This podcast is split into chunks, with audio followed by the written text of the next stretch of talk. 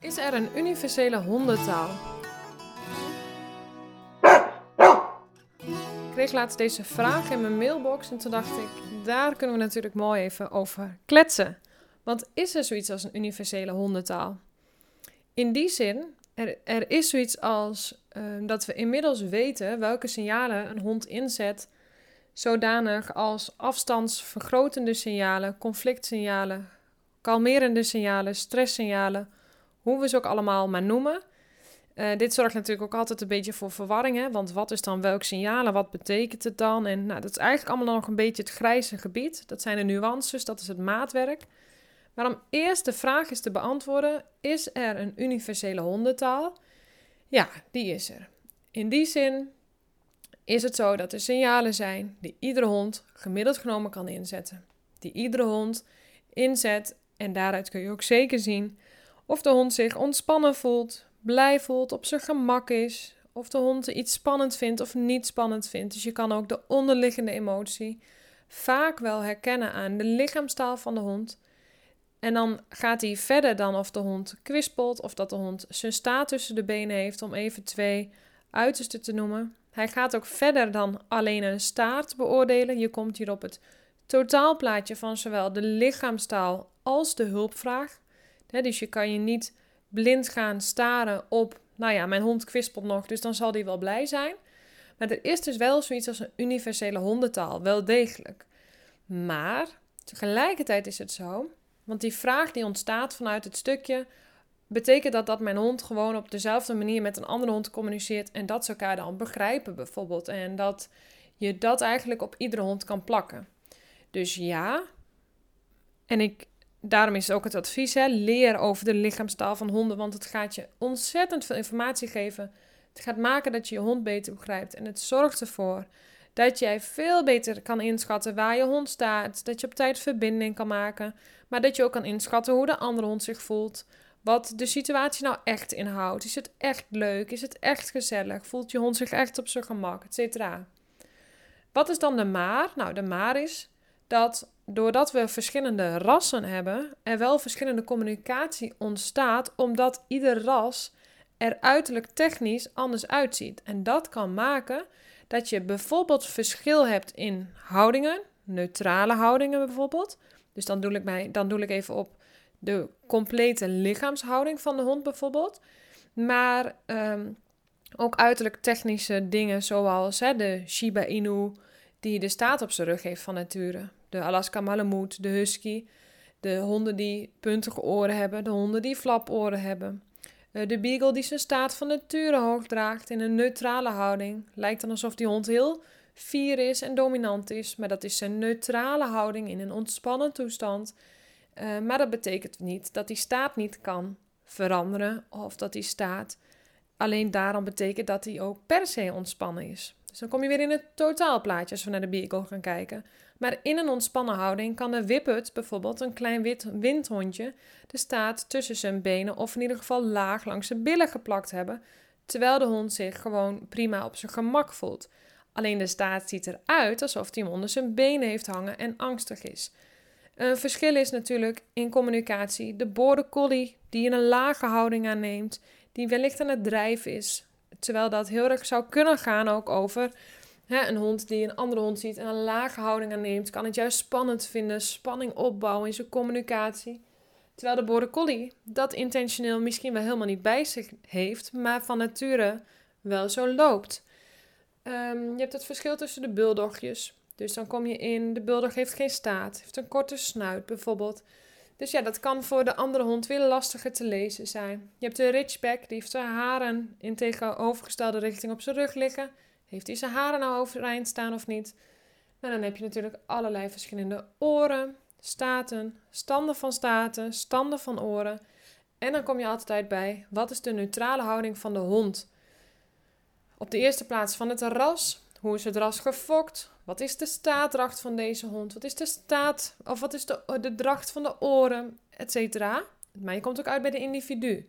Dus ik zeg altijd, de kunst is om eigenlijk te gaan kijken, hey, wat is nou de neutrale houding van je hond op het moment dat hij zich neutraal of ontspannen voelt? Zodat je kan gaan beoordelen hoe draagt hij dan zijn staat? Wat doen zijn oortjes dan?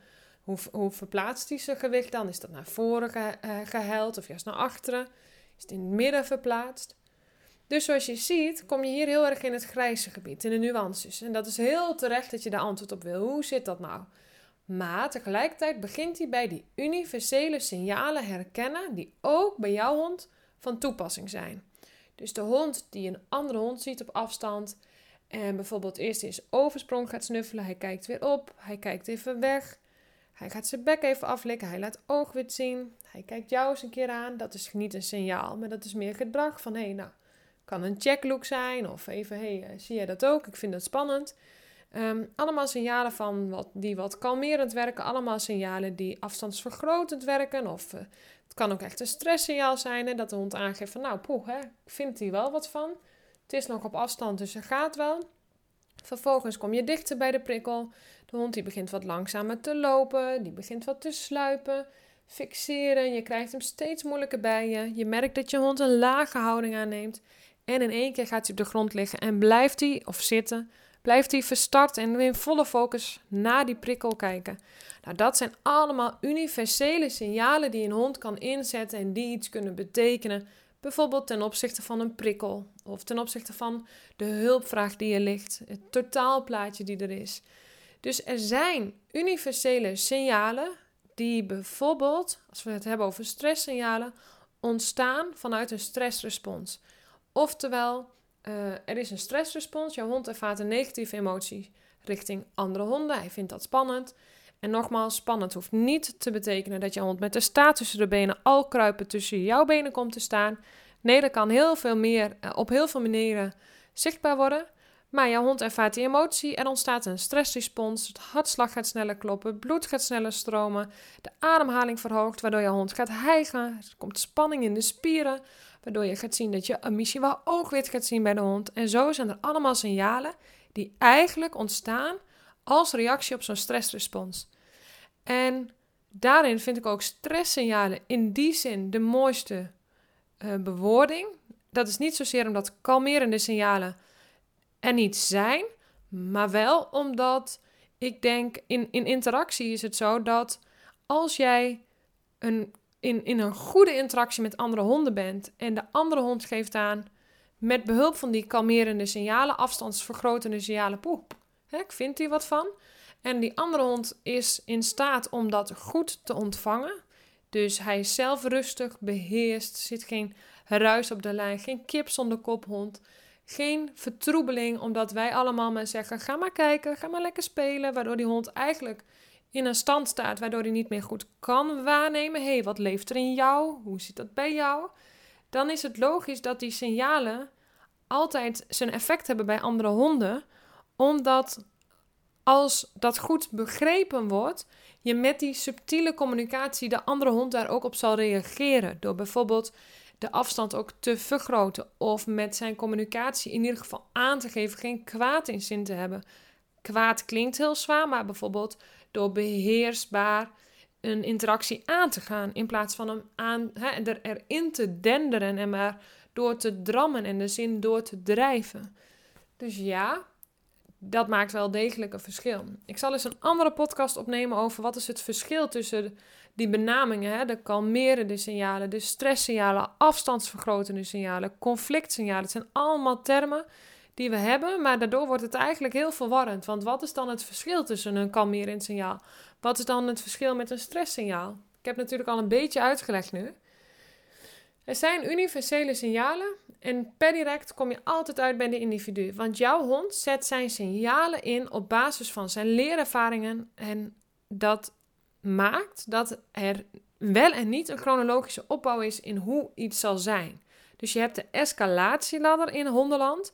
Dat is eigenlijk een ladder die de conflictopbouw weergeeft. Hij laat zien dat er een, wel degelijk een opbouw in conflict is.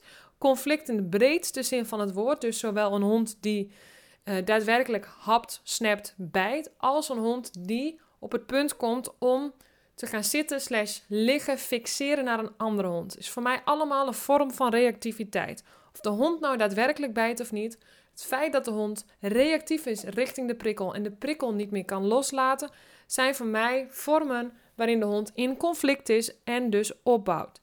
Nou, daarin zie je altijd een soort chronologische opbouw van uh, al die signalen die een hond dan kan laten zien. En als je dan die escalatieladder laat zien, dan zeggen mensen altijd: Ja, maar zo bouwt mijn hond niet op. Of nee, maar dat signaal laat mijn hond niet zien. Nee, dat hoeft ook niet. Maar het geeft wel weer of jouw hond bijvoorbeeld nog in die groene zone zit, in de gele, oranje, rode zone. Oftewel, op welk level zit die? En dus ook hoe hoog zit de emotie? Wat is het level van die emotie? En op welk punt probeer je met je hond samen te werken? Dus het is allemaal informatie. In dit geval voor jou. Of bijvoorbeeld voor mij, mocht ik met jou samenlopen. Om ook te kunnen meten, waar staan we? Wat houdt dit in? Wat betekent dit voor de hond? Wat zijn jouw signalen? Wat brengt mij dat? Wat is er nodig? Dus het maakt wel degelijk uit dat je heel goed die universele signalen moet kennen, waar er gewoon heel veel van zijn, waar ook veel informatie inmiddels echt wel over te vinden is.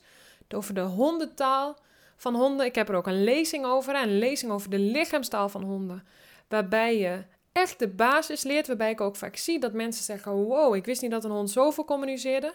Wat vaak resulteert in dat we ineens ontzettend veel signalen zien en daardoor door de bomen het bos niet meer zien. Maar ik zeg altijd: je ziet niet ineens veel signalen, je ziet nu hoeveel er daadwerkelijk gecommuniceerd wordt. Ongeacht of je altijd de inkleuring en de invullingen van weet. Maar het gaat ook echt om de objectieve waarneming en die begint vaak bij wow.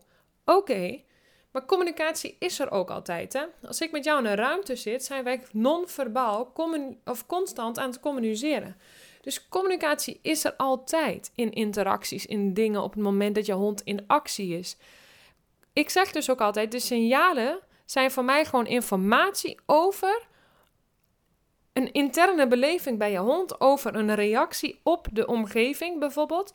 Vervolgens zie je signalen en dat is dan input voor jou. hey, wat moet ik? Moet ik hier iets mee? Moet ik hier niks mee? Hoe gaat het met je? Hoe zit je in je vel? Moet ik ergens uh, iets veranderen? Moet ik je begeleiden? Etcetera, etcetera.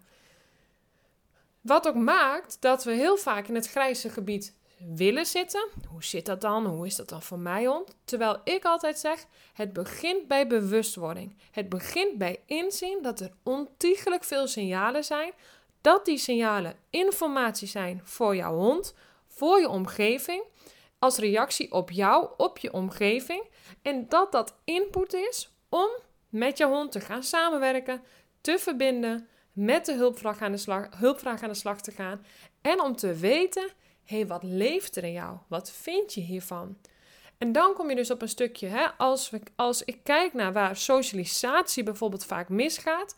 Hè, we denken dat we onze honden random moeten socialiseren met random prikkels, door ze er gewoon aan bloot te stellen. Met het idee dat ze er dan wel een positieve ervaring mee opdoen. Alleen dat is niet het geval als je niet de signalen kent en dus niet kan interpreteren of de hond zich daadwerkelijk op zijn gemak voelt. Dus alleen daarom is het al ontzettend belangrijk om een indicatie te krijgen en dus de lichaamstaal van je hond goed te kennen. Want anders kan het zijn dat je een heleboel verpest, terwijl je denkt dat je heel lekker aan het socialiseren bent, want je brengt hem in aanraking en je stelt hem bloot aan iedere willekeurige prikkel die je ook maar tegenkomt. Want de hond moet eraan wennen. De hond moet eraan wennen, maar dan wel mits hij zich ook daadwerkelijk ontspannen voelt. Want anders went hij ergens aan terwijl hij zich niet ontspannen voelt. En dan kan je je voorstellen dat dat een negatieve leerervaring kan gaan worden. En dat hij dus eigenlijk leert: wow, maar ik voel me nu zo. En dat ga ik koppelen aan bijvoorbeeld die ene prikkel. Dus de lichaamstaal van je hond kennen, daar hoor je me altijd over. Die begint, wat mij betreft, altijd bij bewustwording. Dus die universele taal van de honden kennen. Daarmee ga je ook de signalen van een andere hond zien. Waardoor je ook gaat zien en, en ook beter erop kan inspelen van... Oh, oké, dit is wat er nodig is. hey, maar misschien is het helemaal niet zo gezellig als dat ik altijd dacht. hey, ik ga mijn hond helpen, want ik zie dat hij... Nou ja, hè, kleur het in zoals je het wil inkleuren. En ja, dat maakt een wezenlijk verschil. Dan kom je in het grijze gebied. Dan kom je in het maatwerk. Hoe doet mijn hond dat? Hoe zit dat voor mijn hond? Hoe bouwt mijn hond op? Is dat zijn standaard opbouw of is die opbouw er omdat hij ervaringen heeft gehad? En kunnen we terug naar een ander punt? Enzovoort, enzovoort. Dus heel concreet, er is een universele hondentaal. Daar is ontzettend veel bewustwording voor nodig en op nodig om een daadwerkelijk verschil te maken. Ik denk ook een fundamenteel verschil als we het hebben over de hulpvragen die er in het algemeen, in dit geval alleen in Nederland liggen. Dus we hebben een fundamentele verschuiving te maken in wat leren we over onze honden op het moment dat we een hond aanschaffen. Nou, ik denk dat dit essentieel is. Dit is wat er in je standaardpakket moet zitten, zodat je dezelfde taal spreekt en je dus, nou niet spreekt, maar wel kent, dus eigenlijk beter gezegd, op elkaar kan inspelen en je dus met elkaar kan communiceren. Jij als mens, jouw hond als hond. Want jij bent geen hond en je hond is geen mens. Superleuk dat je deze podcast hebt geluisterd. Wellicht hier weer mee een vraag hebt beantwoord. En uh, tot de volgende keer.